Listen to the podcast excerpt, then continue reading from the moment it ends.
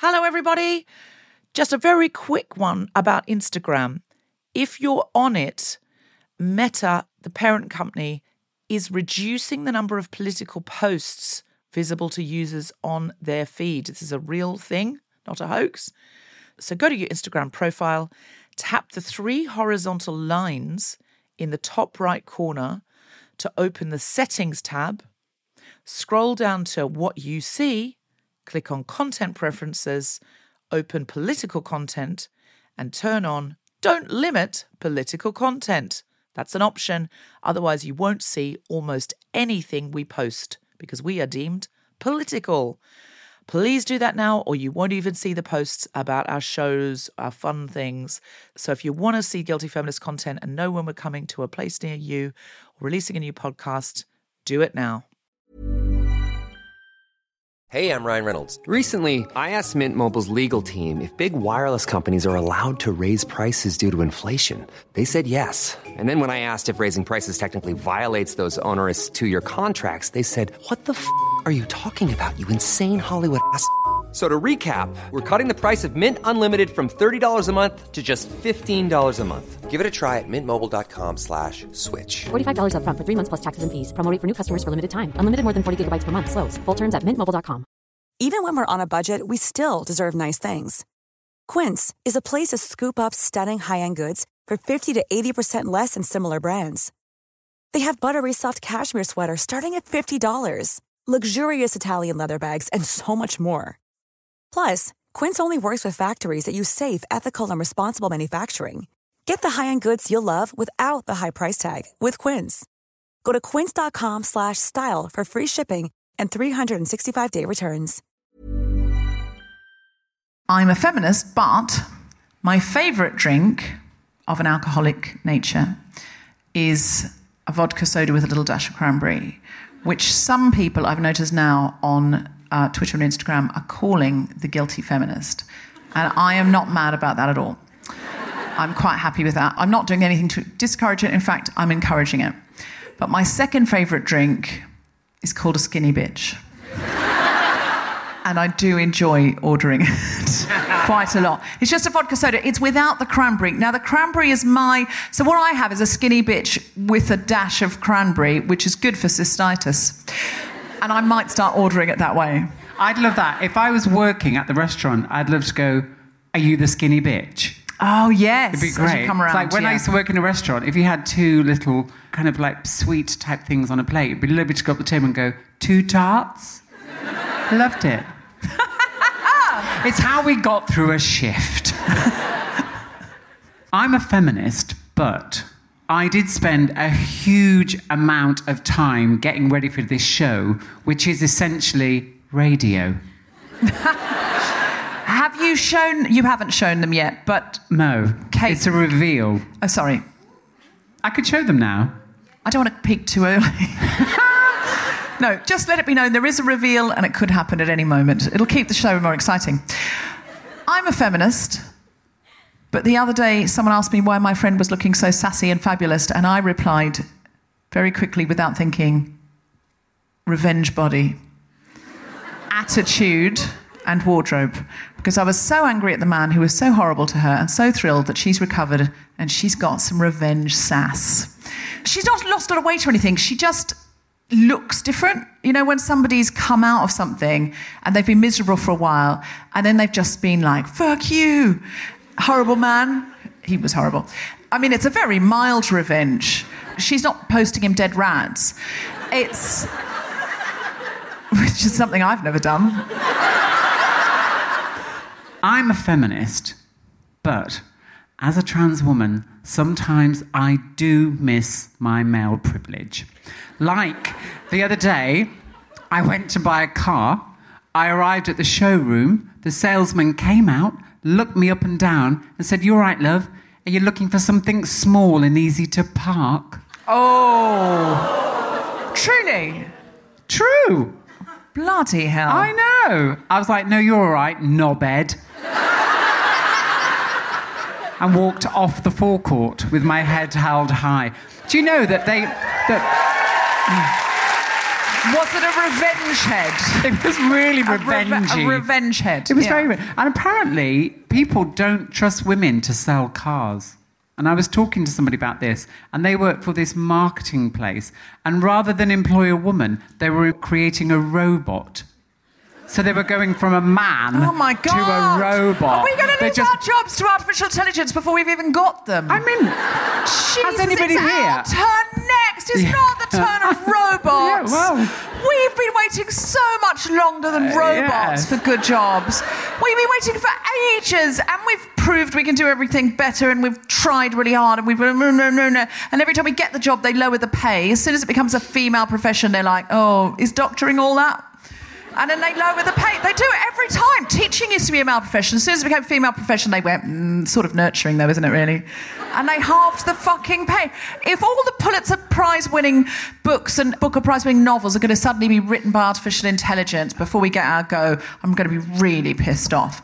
And I'm going to say it to the robots. I feel like I've hit a nerve there. It's just because my husband's in love with Alexa. Okay. Now we've got to the bottom of it, haven't we? I don't care. I've got Siri. he understands me. Um, sorry, I forgot to do an I'm a feminist, but I'm a feminist, but I'm jealous of Alexa. Um, I'm a feminist, but bitch is my favourite expletive. But I truly believe it doesn't count because I pronounce it biatch. You know, when you sometimes you just go, "Bi- what, what a biatch. What a Do you know what I mean? biatch? Yeah, exactly. If something goes wrong, it's sort of like, you know, you Uber cancels or something when you were just running late. Like. Oh, you biatch. That's not rude, really, is it? That's not like uh, calling a woman a bitch. That's not misogynistic, is it? Okay, fine. Well, I don't think I don't- you're very feminist know. by not standing by my justification. I'm a feminist, but if I tell someone my age and they don't go, You're not 54, I'm horrified. and I even leave a little pause for them to say it. Sometimes I'm just left hanging like that. Oh, they're not going to say it. I look 54 today. Firstly, you don't Thanks. look anywhere near 54. Correct answer. Secondly, there's nothing wrong with being 54. No, there's it's not. one of the ages you can be. it's And a we- beautiful age. But we all have to be it. Yeah. if Unless you're lucky, we die. yeah. Like, there's only two options be 54 or be dead. Yeah. There's the options. yeah. It's Yeah. definitely better to be 54. Live from Manchester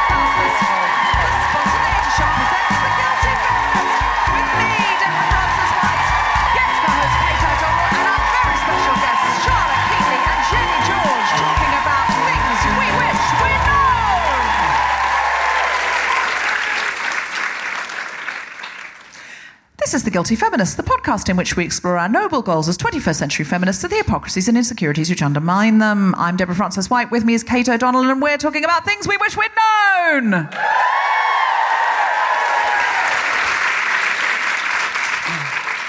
So, Kate, now you've been on the show before as a guest, but this is your first time co hosting. It is. It's very, very exciting. And we've done a lot of practice and training, haven't we?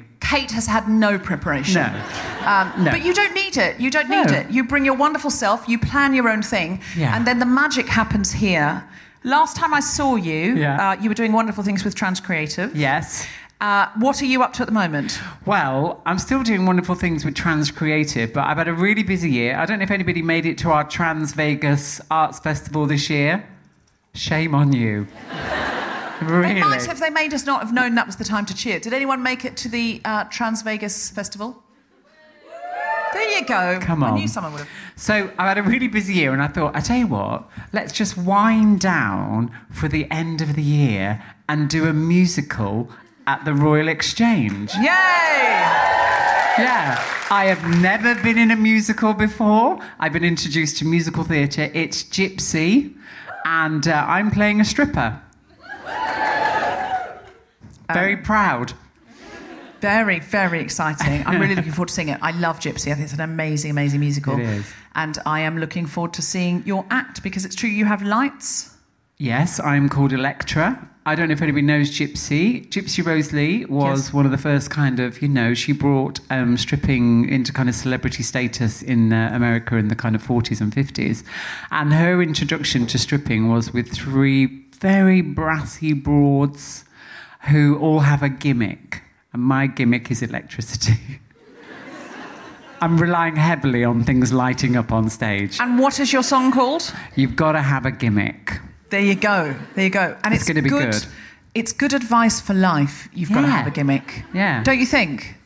I don't think you can go past a gimmick. So let us begin. Stripping and electricity. I mean, there you go. Feels like a dangerous combination. I like it. No, no, I do see that. but I prefer to be clothed when around naked flames or electrical goods. Um, I once had a hairdryer blow up in my hand. And it blew a hole in my hand. Oh. And I was in Australia, so you can plug it in in the bathroom there. So I think it must have got wet. Right. This is why you can't do that here. No. Um, and I went into shock. And I also once burnt myself while ironing topless. So I have learnt, I have learnt twice, twice, because when I blew a hole in my hand, I had to get to the doctor and I was still a bit topless. Yeah, so, yes. Yeah, twice, twice I have messed with electricity topless and I'll never do it. And it there is again. water and electricity on this desk. Oh, Can I just true. say? That's Yes. true. We're tempting it.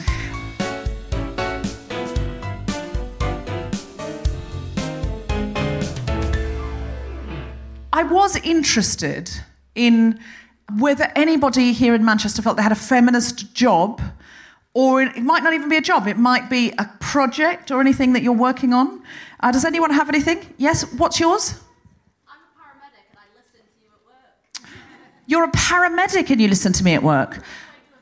On the way to emergencies. What was that? It's just me doing a bit of the. I feel like it should be a between emergency podcast. I'd be really worried if it's like, I just want to listen to this last bit just before I get out of the. No, he'll be fine. He'll be fine.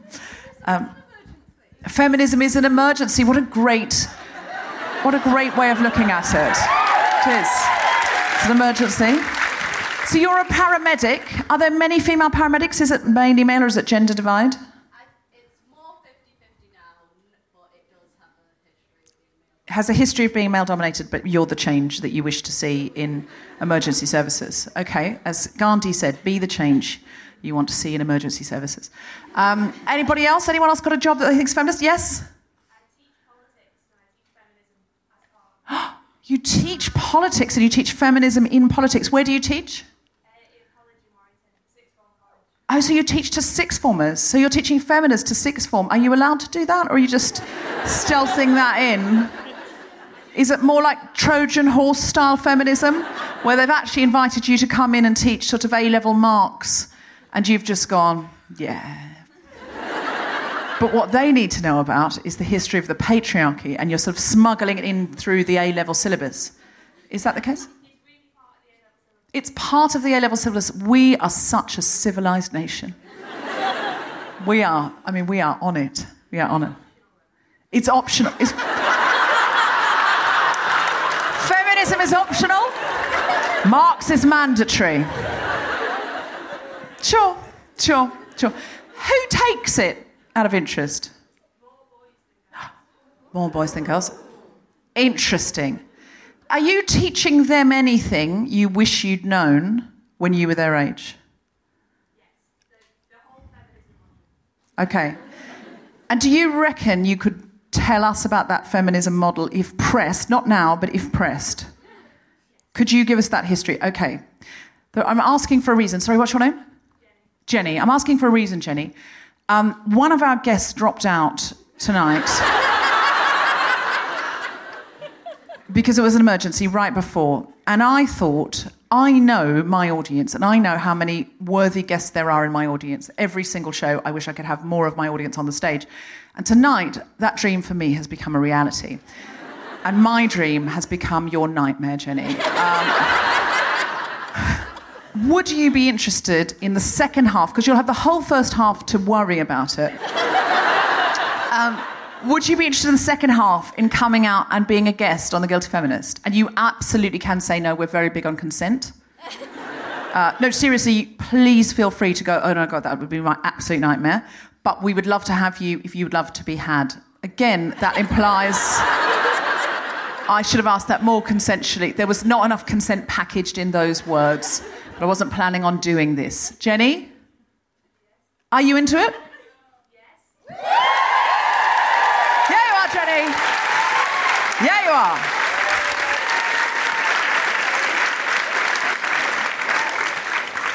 Okay, so Jenny, firstly, I need to tell you you will get a refund on your ticket and you also get a fee for appearing. Um, I just need to say that because I don't want everyone to think, is this how she's doing it now?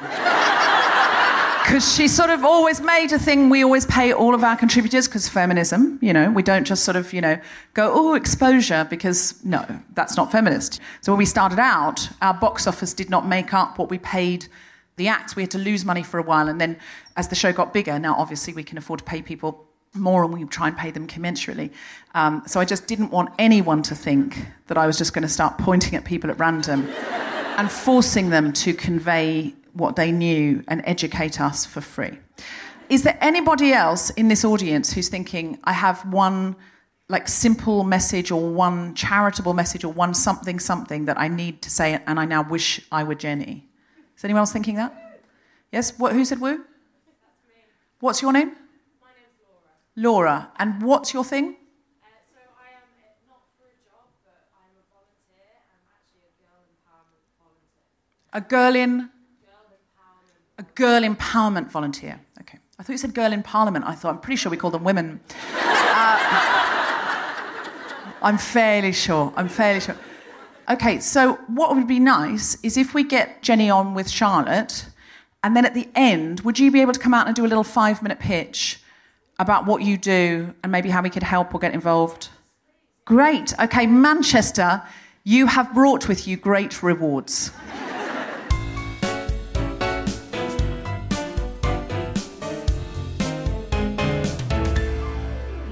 Please welcome to the stage the incredible Kate O'Donnell.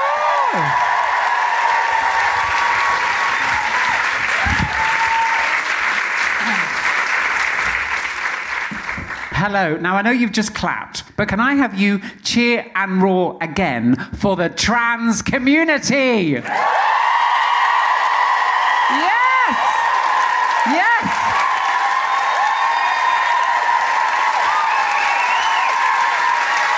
Beautiful. Beautiful. And that is how things can be for trans people in 2019. Now, what you've just heard bears no resemblance to my experience of transitioning in 2003.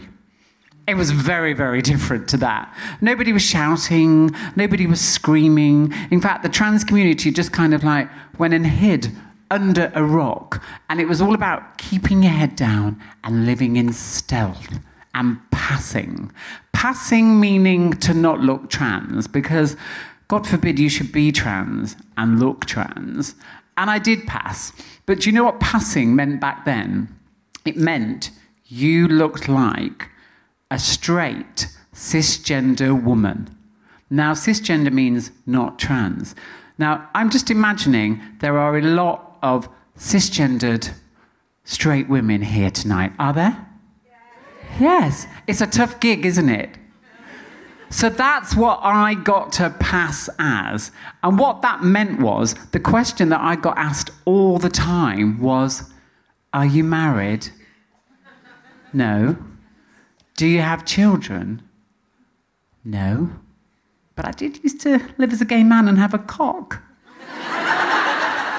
Too much. Ah. Two. And that's what it was like. I felt like those were my dark years because I'd been living as a kind of out kind of gay man and drag queen. Suddenly, I was this straight cisgendered woman having to say I wasn't married and didn't have children. I found it all a bit difficult and quite confusing. The brilliant thing about that is it didn't kind of stay like that for long because now trans people are cool. We are cool. I don't know how it happened. Something over the last 16 years, we've become cool. I mean, I make a living out of being trans. I am full time trans. This is what I do. People pay me to be trans. It's quite amazing. I don't know how it happened. It's like, if you think about things like 16 years ago, the other things that weren't cool, like yoga wasn't, wasn't particularly cool, was it, 16 years ago? And neither was being vegan. I mean, 16 years ago, if you were vegan, you were just like an annoying, fussy eater. Now we're all after that Greggs vegan sausage roll, aren't we? It's amazing. It's amazing how that's happened. It's really cool. So if you're vegan, do a lot of yoga and trans, I mean, Jesus Christ. You're just sailing off into the stars. So I thought I'd like to kind of tell you a little bit about my journey, but I thought I'm not going to tell you about any of the cool stuff that's been happening. I thought you might be more interested to hear about all the uncool stuff that happens when you transition. You know, all the awkward and embarrassing moments. Would you like that? So, when I transitioned, you were literally back in 2003. It might as well have been the 1930s because nobody knew what the hell was going on. Seriously. But I had a friend who transitioned and she wrote me a list of how to transition. It had five things on it, right? So I think I'm just going to pop through these five things that she told me to do. So, first of all, it says go and see your GP. Now, I don't know how you'd feel about popping along to see your GP tomorrow to tell them that you're trans, but I didn't fancy it. So I headed off to number two, which was go and see your psychiatrist. Now, I thought this requires something quite specialist, so I threw some money at it and headed off to London to see Dr. Russell Reid. Now, Dr. Russell Reid looked remarkably like the DJ Tony Blackburn. yeah, he was really lovely. I really loved him. Unfortunately, he had to retire in 2009 under the headline Sex Change Doctor Guilty of Misconduct. But hey, it was all we had, and we had to start somewhere. Now, when it came to hormones, this was 2003, it was like the dark ages. Now, when it came to hormones, Dr. Russell Reid was from the suck it and see approach, which may have been his downfall.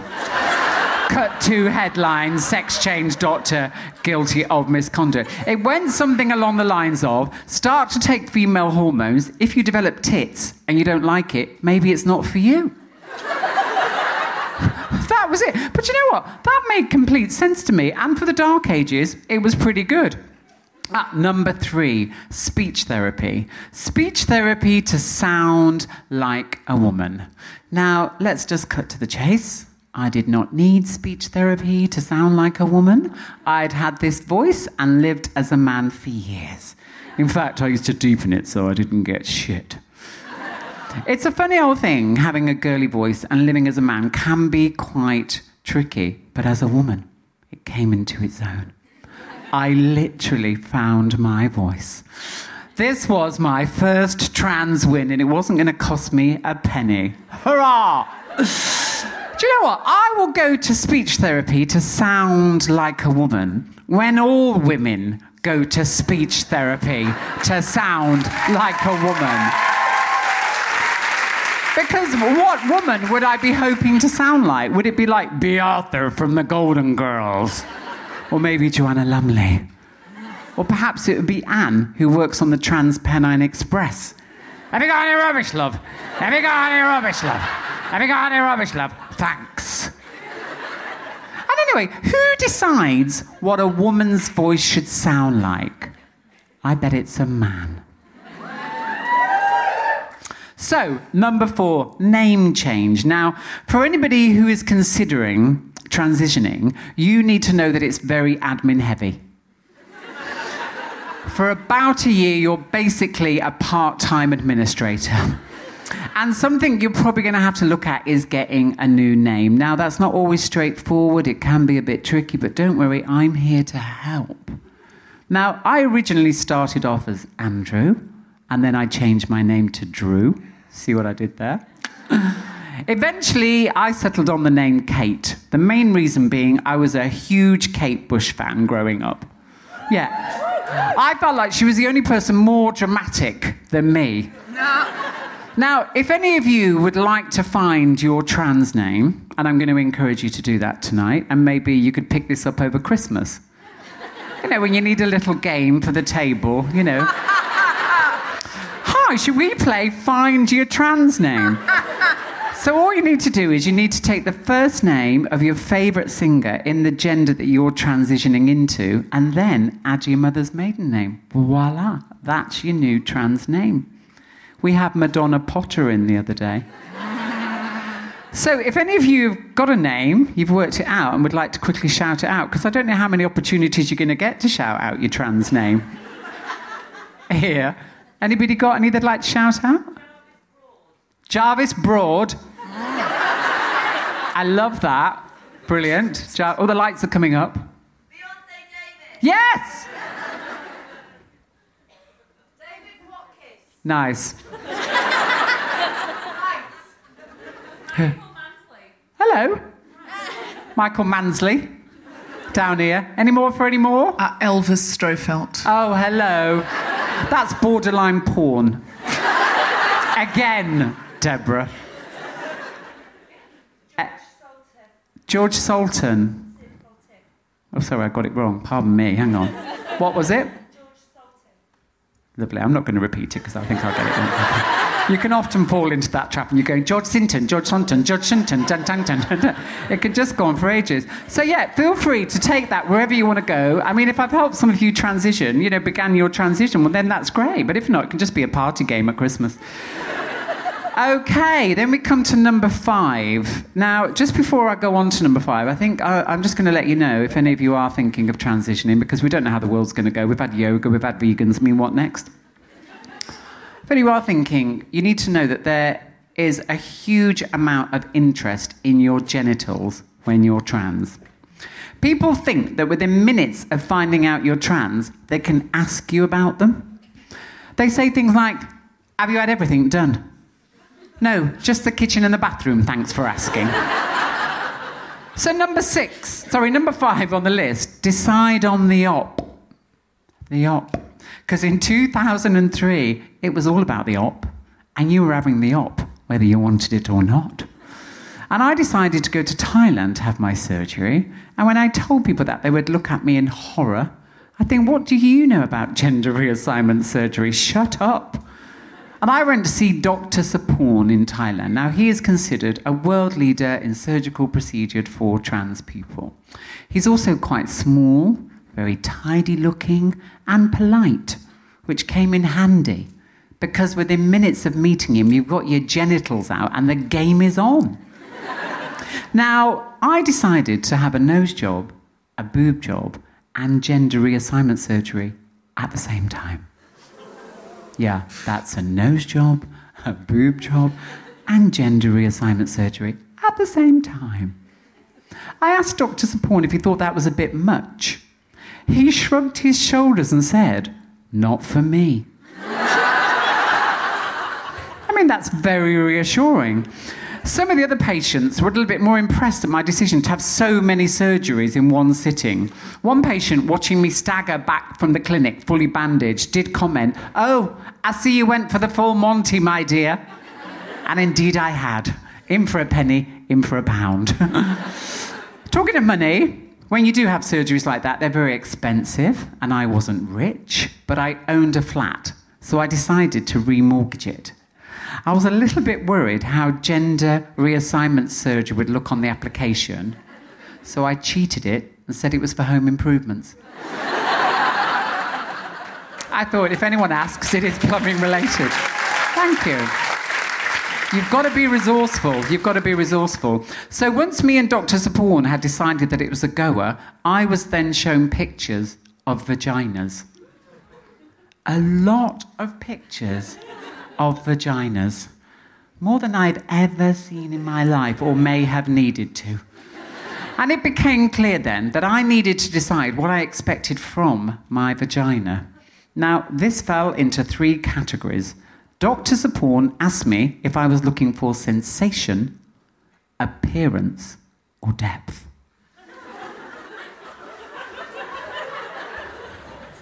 well, I felt a little bit on the spot. So I said, Can I just have a think, please?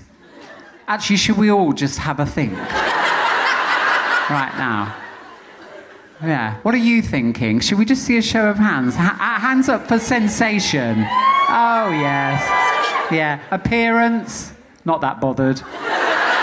Depth, you can keep it. Well, I was pretty much with you. We've got sensation, we don't need anything else.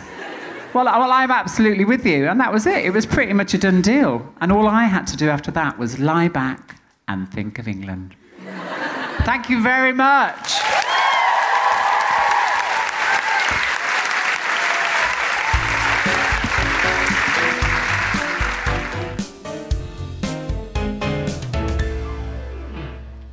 Hello, guilty feminists. It's Deborah here. I'm currently on tour in North America. Dates coming up in the next week are Vancouver, Seattle, San Francisco, and Los Angeles. Tickets at guiltyfeminist.com, but get them because they're going fast. We've had such an amazing tour so far. Thank you to everybody. Uh, we're so, so, so sorry that we didn't get to Boston, but the visa didn't come through in time and there's nothing we could do. We were so devastated. New York, two incredible shows. Philadelphia was just wonderful. Chicago blew us away. Uh, so get your tickets now. Before we leave, in the UK, on the 26th of January, uh, we are having our first ever Joyful Resistance, which will be in London. And we're going to work out the problem of how to help the humanitarians who are being criminalized and how to raise awareness of that so more and more people become politicized and stand up to it. That's our mission. And if you are interested in coming along to that, could you please email joyfulresistance at guiltyfeminist.com and tell us that you're open to doing that on the 26th of January.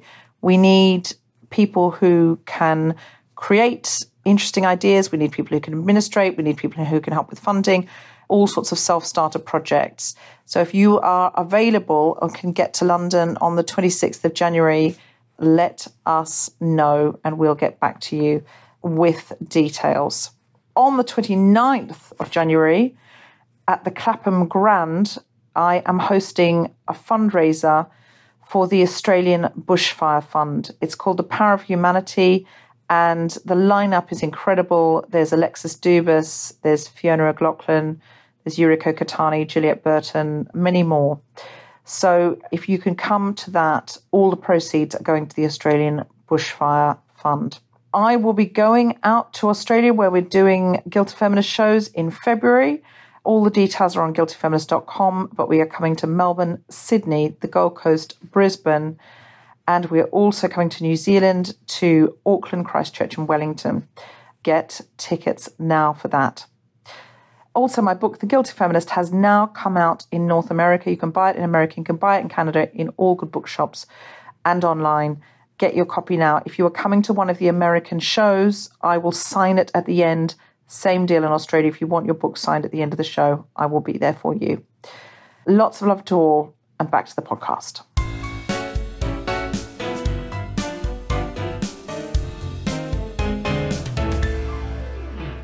Please welcome to the stage the incredible Charlotte Keatley.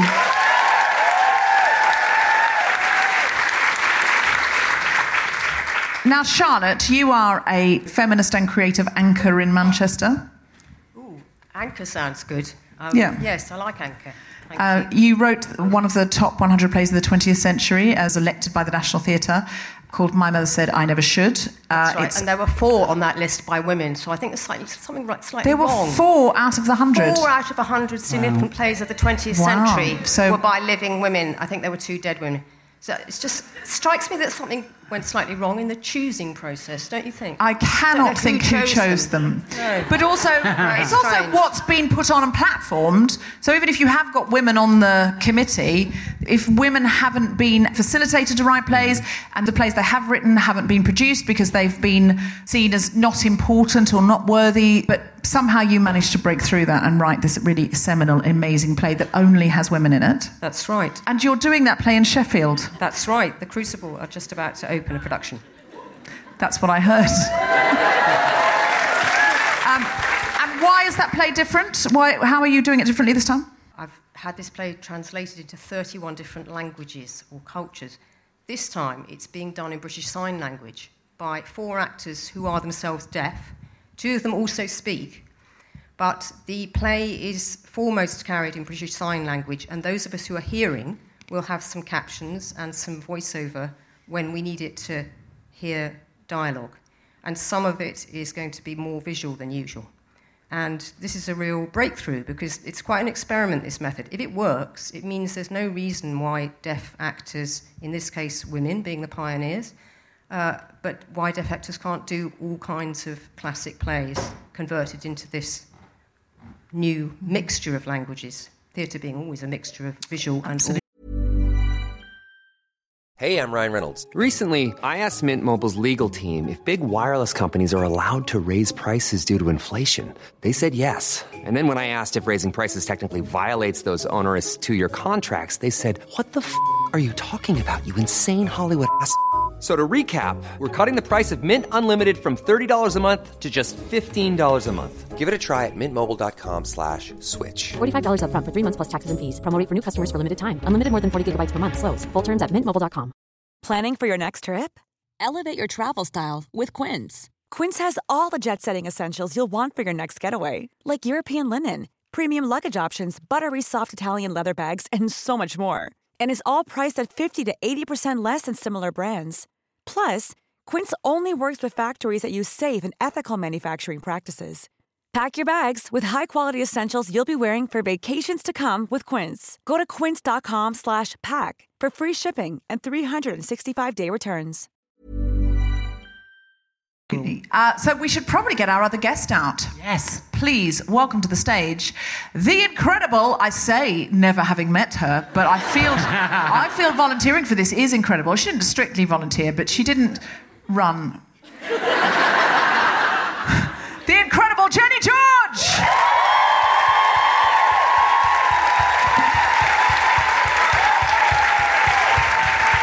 It's possible she did run. It's Has she gone home? left. No!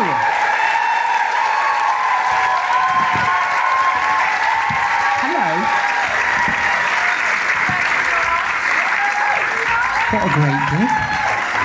Straight off the bat, no bother. What's your trans name? You know, I haven't thought of one yet. Oh. Okay, so well, we'll work it out together now. Name a favourite or a few favourite male singers. Sam Fender, Sam Fender, George great. Ezra. I George. Can't, can't really be George. You can't be George. No, you can't be George I can't be George. George George. Please no, be you use your mother's George. maiden mother's name. maiden name. What's your mother's what maiden name? Uh, Harris. George Harris. Bit like Oh, George hang on. Hang on. Hold on. George Harris. That's ringing a bell. I think that would be brilliant, though. Charlotte, who's your favourite male singer? Um, well, I was going to say George, just it flew into my head. George Formby, just to be a bit different. Yeah, I like Uh, so, and what's the second bit? Uh, your ma- mother's maiden name. My mother's name, George Burgess. Not very sexy, is it? No. George Burgess. George Burgess Shaw. I mean, you don't have to stick to these names if you do transition. Yes. You feel free to mix it up. It's just to get you Mix it going. up. It's just- Yeah. it's just what a- was yours? it's just to kick it Elvis. I'd Uh, like Elvis to be Stofeld. Max. I think Max is what I'd choose. Max. Max. It's Oh, Max. wow. Max everything. Max. Yeah. I think if I transition at any point, which is unlikely at the moment, but but, you know we're fluid and life's long. I, Not as long I- as you think. I just say. Got to act fast if you're going to transition. Don't leave it too long. I mean, this is exactly what on Twitter they say. Yeah. 2035, loads more people are going to be trans. Oh, I do believe that. 16 years' time. I mean, the future is looking good. No, I do believe that. There's no question because I know people who've got Yeah. teenagers Yeah. who are non-binary, and you know it's just no big deal at all. I bet people here have got mates who are trans. See, when you were when, 16 years ago, there was no mates mentioned if you're trans. Yeah. You just Well, go they- into that corner and wait. But you, but they did have trans mates. They just didn't know because there wasn't facility or structure for people to come out. So Yeah, they just people just suffered in silence until they died. They did. It was all Yeah. stealth. Stealth. Can you imagine me living in stealth? What a terrible idea. I mean, you should see the outfit I've got on tonight. Oh, hold on, here it I think now might be the time.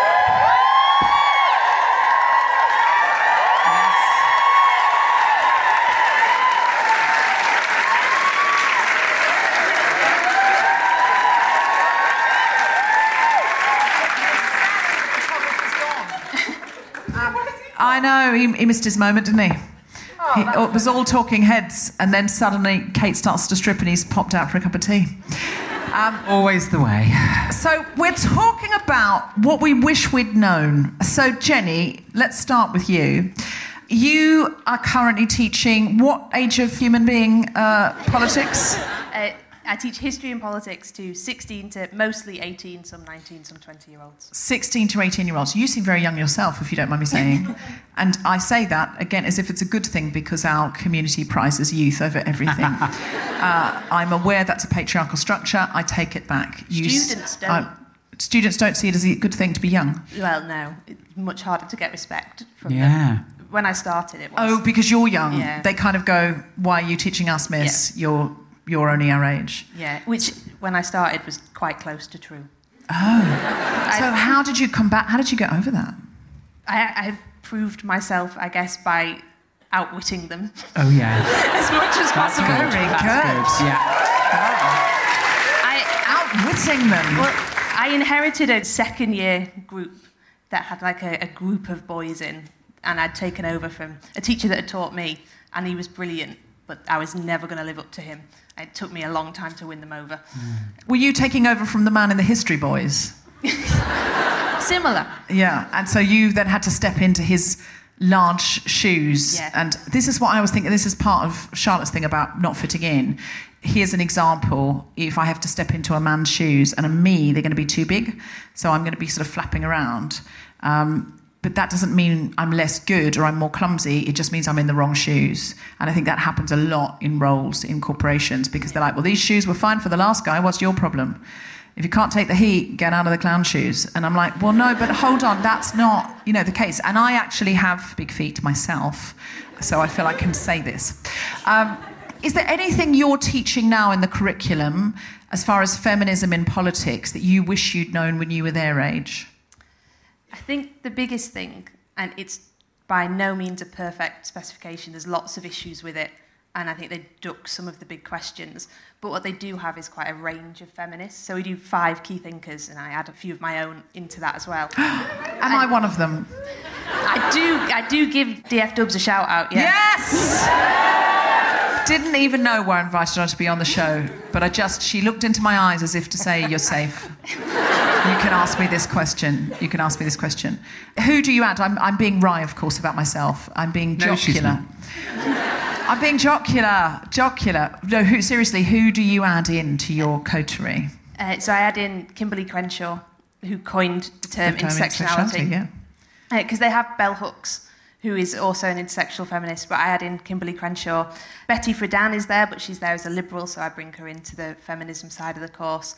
As many women in history as I can get in, so Eleanor Roosevelt, who is not mentioned in the history of the US scheme of work, so I shoehorn her in as much as possible, um, and my mind's gone blank for anyone else. No, that's that's a lot. That's enough.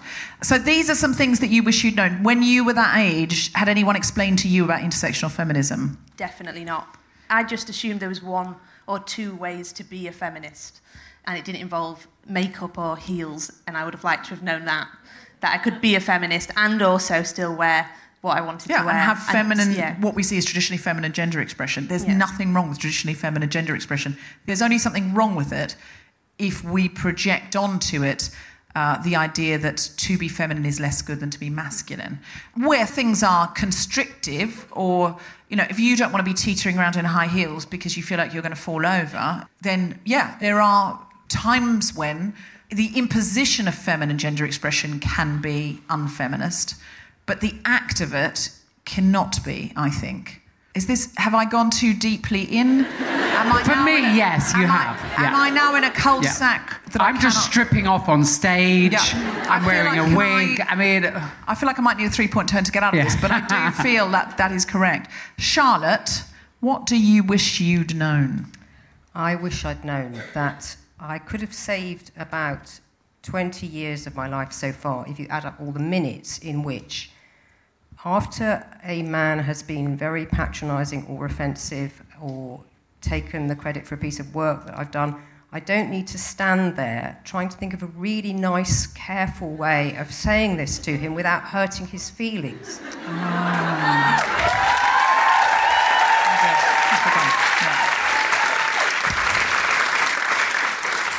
That is that's a wonderful thing. And if you are currently very young, take that on board now. Walk out of the room with it. Carry it with you. Don't waste the time because it's true. We've wasted so much time doing that kind of thing.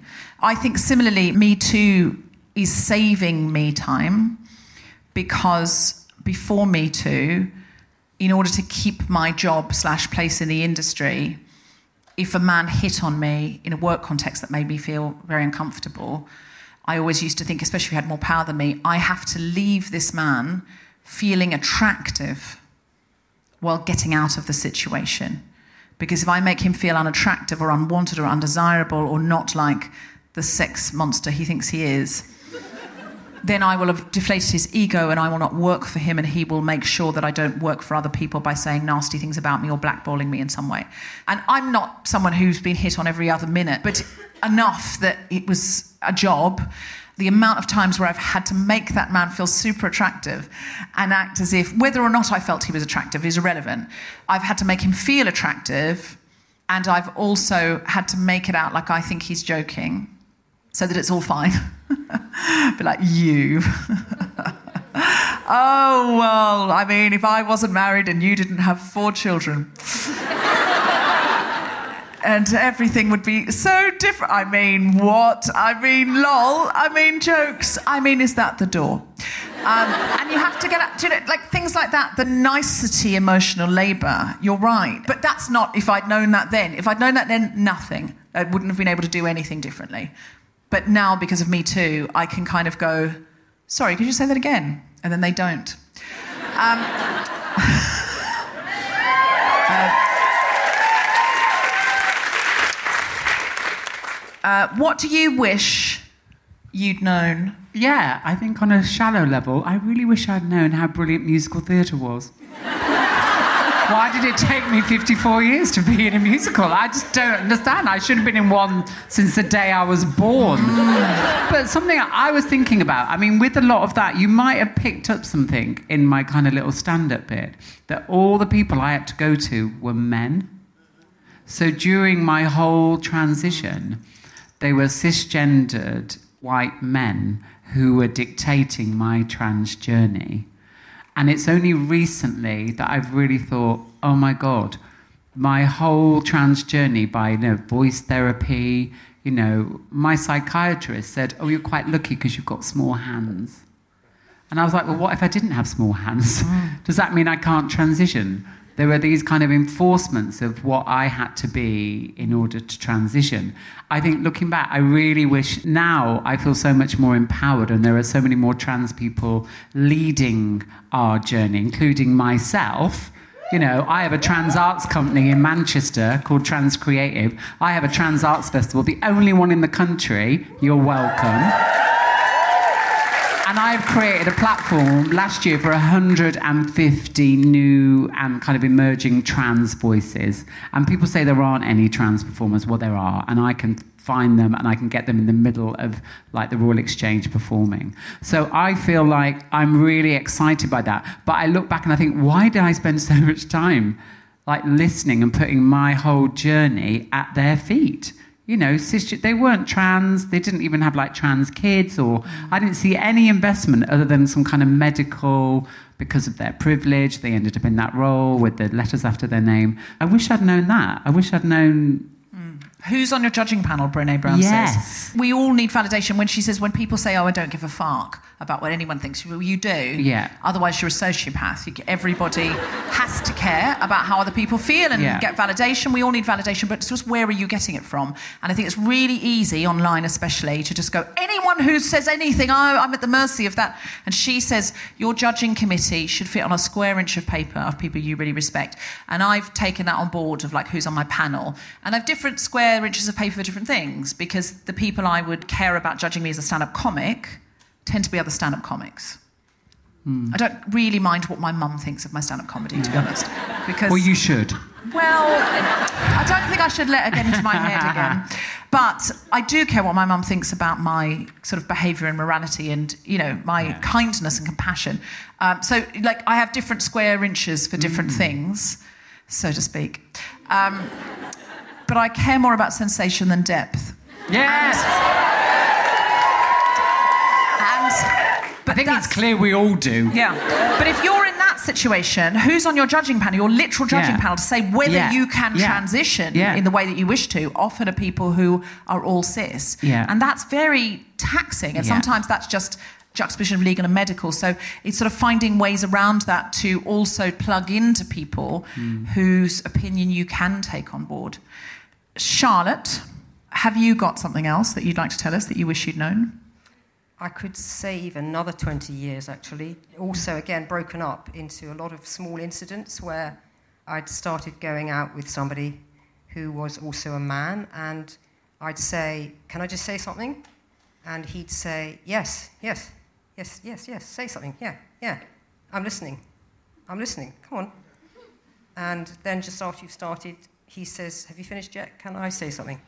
And that's kind of the next six months to two years, I could have just saved that by just sort of stopping at that point and realizing that there was something different in the way that we communicated and took up space and listened to each other. And, But there's a more serious thing there, which is, you know, they do these. If you record a conversation and you then ask, uh, I hope this is changing, but on the whole, if you ask the men who talked most, if a woman has spoken for sort of, you know, 7% of the time, she will appear to have spoken a lot and dominated the conversation. Because culturally, come on, let's change this, but culturally, men are just allowed to take up that space for speaking and words. But the more you shift it, it doesn't actually take that long between. Uh, structurally, and as a society, it will take longer, but we can all be trained to take up. Because I, I think that's true of other intersections of marginalisation and oppression as well. And I think we can train our immediate social circle by just being different, by just acting differently, and then they will start to expect. Well, you always take up a lot of time in meetings, and that's what we know of you, and that's how you individualise yourself out of gender or out of any other um, intersection of marginalisation. It can happen the other way around because actually the other thing I was going to say is about plays and plays and other kinds of art are sometimes how we change things. So going back to that, only four women out of a hundred in the last century wrote plays seem to be significant. Well, actually, only from the 1970s did women start writing plays in any substantial number in this country and around the world, against 2,000 years of it being a male art form for various reasons. So we aren't visible and vocal in a lot of the classic plays and things. So you can start doing that, and then you can start changing patterns that way. Because another thing on my mind is lots of times I've thought, God, that would be a really good musical or comedy show or What? whatever. Yeah. Is there It's- a part for It's cakes? okay.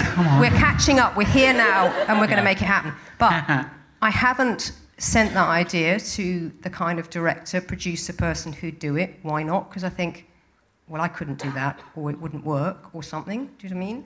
But interesting enough, it probably wouldn't have done because that producer, director, important person in power is more likely to have been a man who recognises the ideas his kind of man presents him rather mm-hmm. than the kind of ideas I present. Mm-hmm. I hate to divide things by gender, but that is true. Now, the producer director person is more likely to be someone like me who for a long time thought I can't do it and now is beginning to think I can, or mm-hmm. the next generation down who thinks, of course I can. That's a big change.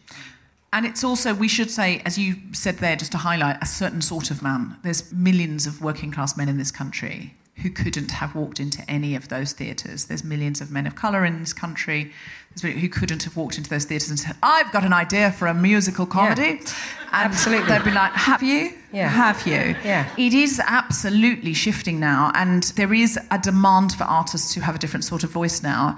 I would say if you're a posh, white, established man, you will work forever and everything. But as actually as a young man coming up, if you're a young white posh man, it is currently that's not massively in demand. Um, that's true. And I have spoken to some men who were very angry about it, and I sympathise with them. It must be awful to have had thousands of years of domination and be born five years too late. Yes. It must be annoying. Maybe we should write a musical about them. yes. Would be annoying. If it's been pretty much only people like you for thousands of years and everyone else had to dip into this little pot of minority money, and our plays always got put on in sheds and, you know, or we just had to put them on ourselves under bridges. And they did. That was true. That's how it was. That's how it was, you know, until quite recently. And now it's like, oh, we need some female voices. Oh, we need some voices of colour. And that is really, really new. And it must be annoying to be a 21 year old posh white man going, are you fucking serious that I missed this? This bus has been going in my direction for 10,000 years. And now, now you want to change direction? I can see that's annoying. I don't. But who's deciding that change? It will be that posh white person will be going, I think we need to mix it up. I think it's a societal shift. I don't know. I mean, we should analyse. You might know, Jenny, because you understand history and politics. Um, is there anything you wish you'd known that you would like to tell us or tell young people? The thing that I most tell the young people that I teach every day, particularly the girls who I tend to be a little bit biased towards in the class, um, is that women are collectively moving that road and moving that bus, and they're not alone. And I think when they step into the classroom and immediately they look round and there's more boys than girls, they feel alone. And just letting them know that there are podcasts like this and pointing them in those directions that I didn't know about when I was 16, 17, because it wasn't around at that time, signposting them to other women and to other collectives and other groups. I wish I'd known more about them because they were there. I just didn't know about them. So I try and signpost as much as I can towards those, but also to tell the girls in particular in the groups that they need to speak more. And sometimes that's being really brutal and just picking on them more and pushing them more to speak more because the more you speak, the easier it gets. Mm-hmm. And to give them that kind of confidence as much as I can. And to shout three words at them, which is if I shout three words, they have to give me three positive things about themselves. Um, Mm. doing that as much as possible. So you just shout three words and they have to shout back clever, amazing, brave. Yeah, they never go straight for those words, but yeah.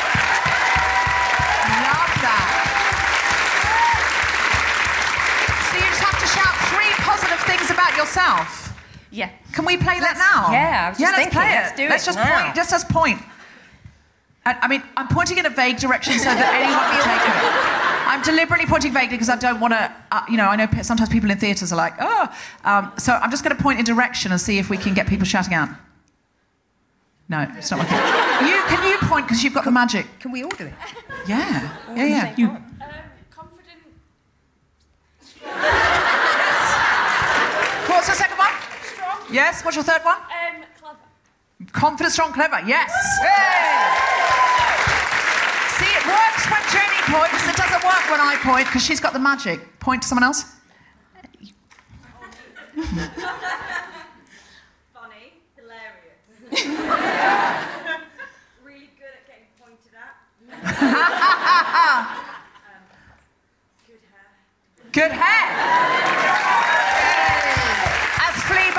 As tells us, hair is everything, Anthony. Hair is everything. Um, this is great. Have you got three words, Charlotte? Willful, Mm. brave, Mm-hmm. pioneering. Nice. What have you got, Kate? um, tall, musical, uh, happy.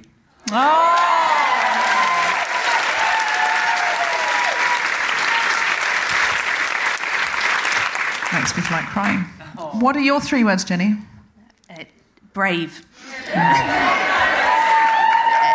determined, and feisty because I'm trying to reclaim it as not. Yes. Uh,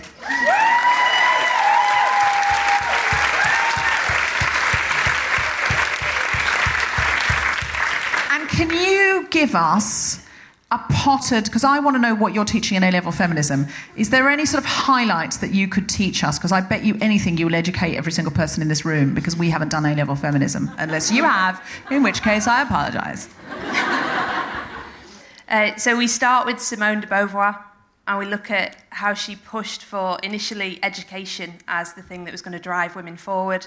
And then we move towards uh, Charlotte Perkins Gilman, who used literature as a vehicle to explain the female experience. Then we go to Sheila Rowbotham, who is fantastic in that she identified that men are willing to look at things around the world and say, yes, there is sexism, but they're not willing to recognize that sexism happens to the person that sits next to them or the mm-hmm. person in their house. They can recognize it in faraway places and they can recognize it in other schools and other families, but they can't recognize it in front of them. And she was also a socialist feminist, so they try and get a range.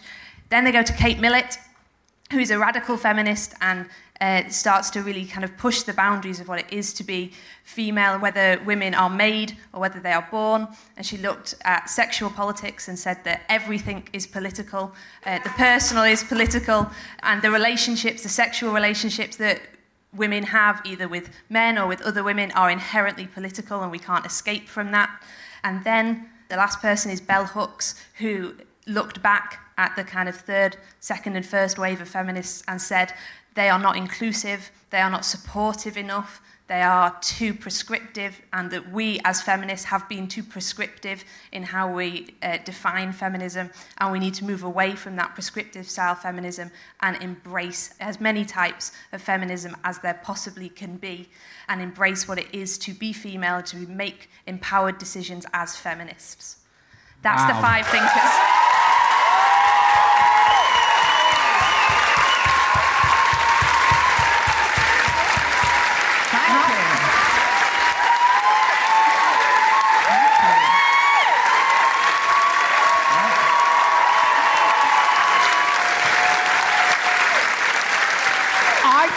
Should be a musical. really? Yeah.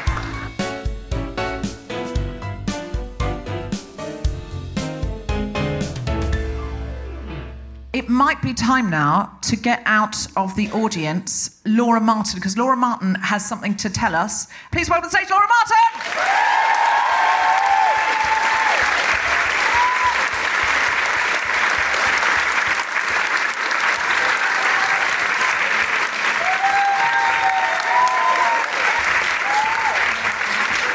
Okay, so Martin, welcome to the stage. Uh, please tell us about your project, what it is, and what we can do to help. Okay, so hi, my name's Laura.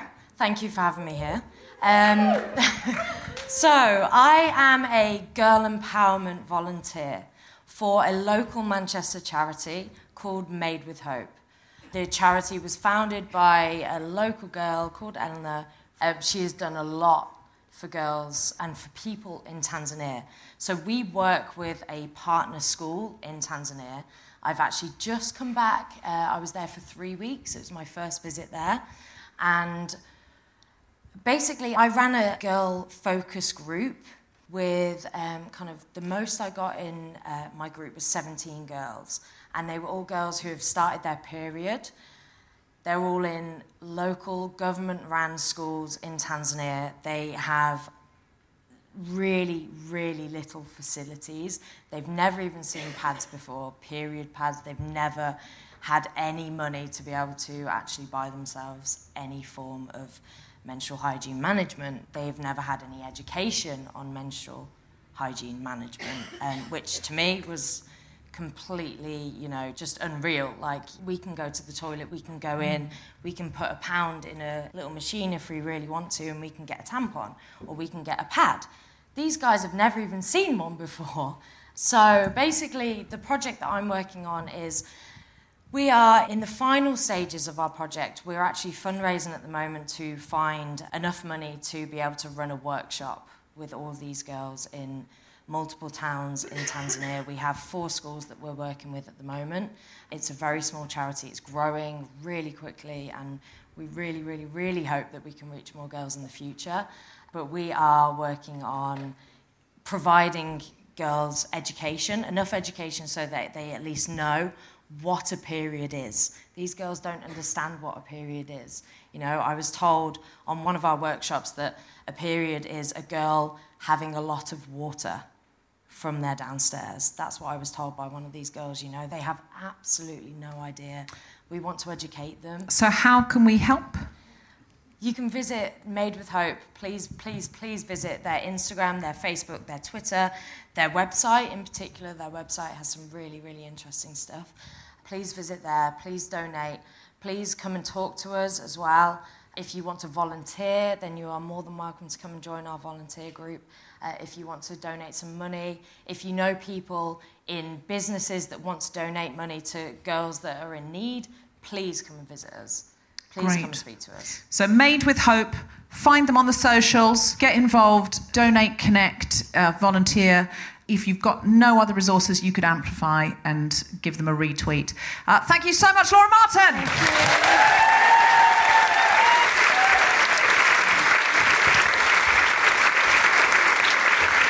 So, before we finish, what was that? Hi, sorry, can I just ask, um, do you know about Days for Girls?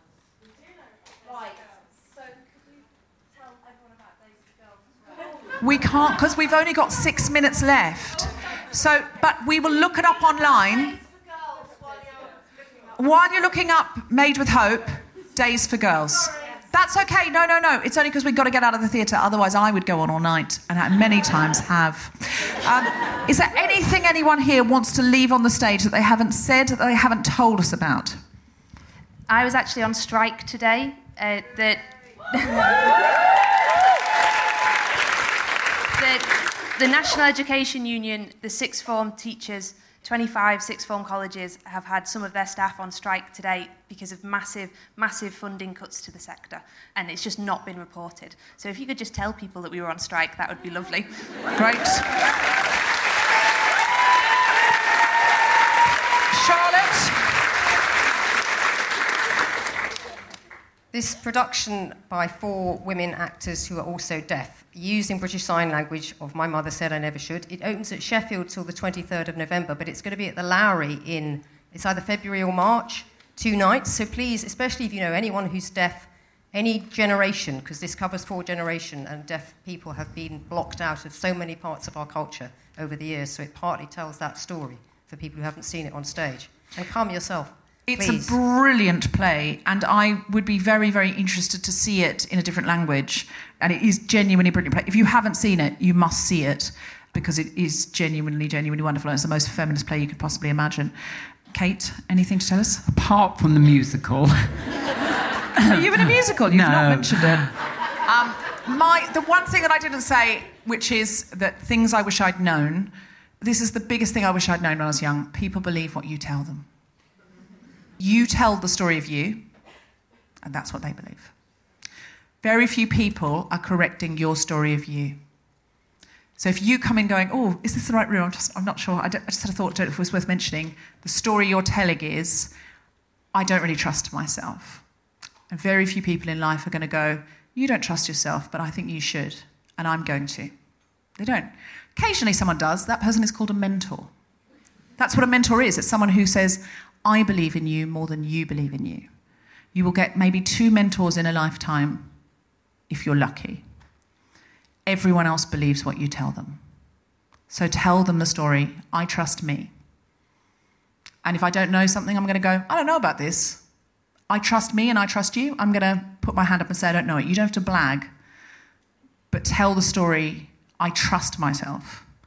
And people will trust you with more responsibility, opportunity, money, influence, whatever, all of these things that Musicals. musicals, all of these Literally, things that's- that, that's that the currently make our capitalist, terrible world go round. But some of those things are as simple as who's invited into the room. So you need to walk into that room as if you're invited. Most of us are walking into rooms we're invited into as if we're not invited. We've got to cut that shit out. Can I suggest?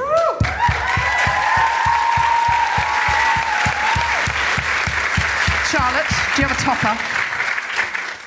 I just think we need to add to that the three word trick. So before you go in the room, you say to yourself, What are my three words? Mhm. That's a great thing. I'm going to remember that Mhm. and pass it on to everyone. Yeah. Thank you. I haven't done my three words. I, I did sort of three spontaneous ones, but I, I don't know. Maybe they were my true ones then because they're spontaneous. But if I think about it, my three words are oh, God, it's embarrassing to have to say nice things about yourself. Come on. It shouldn't be, that's the point. You should I be know, able to just I know, do I it. just said to believe your own story. I'm a terrible person. Would it help if I pointed at you? Yeah, point at me. No, it's got to Okay. be, it's got to be Ready? Jenny. Hold on. Oh, on. yeah, can Jenny's you got the magic point? finger. Go. Uh, powerful, Yes. compassionate, active. Yeah.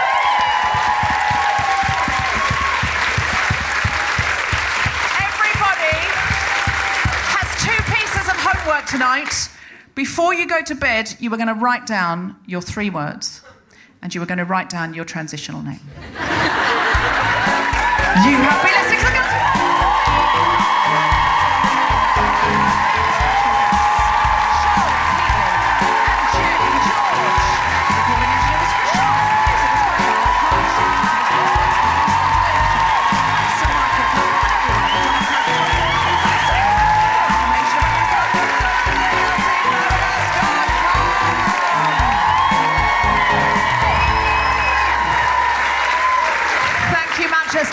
Show. You've been amazing. Good night.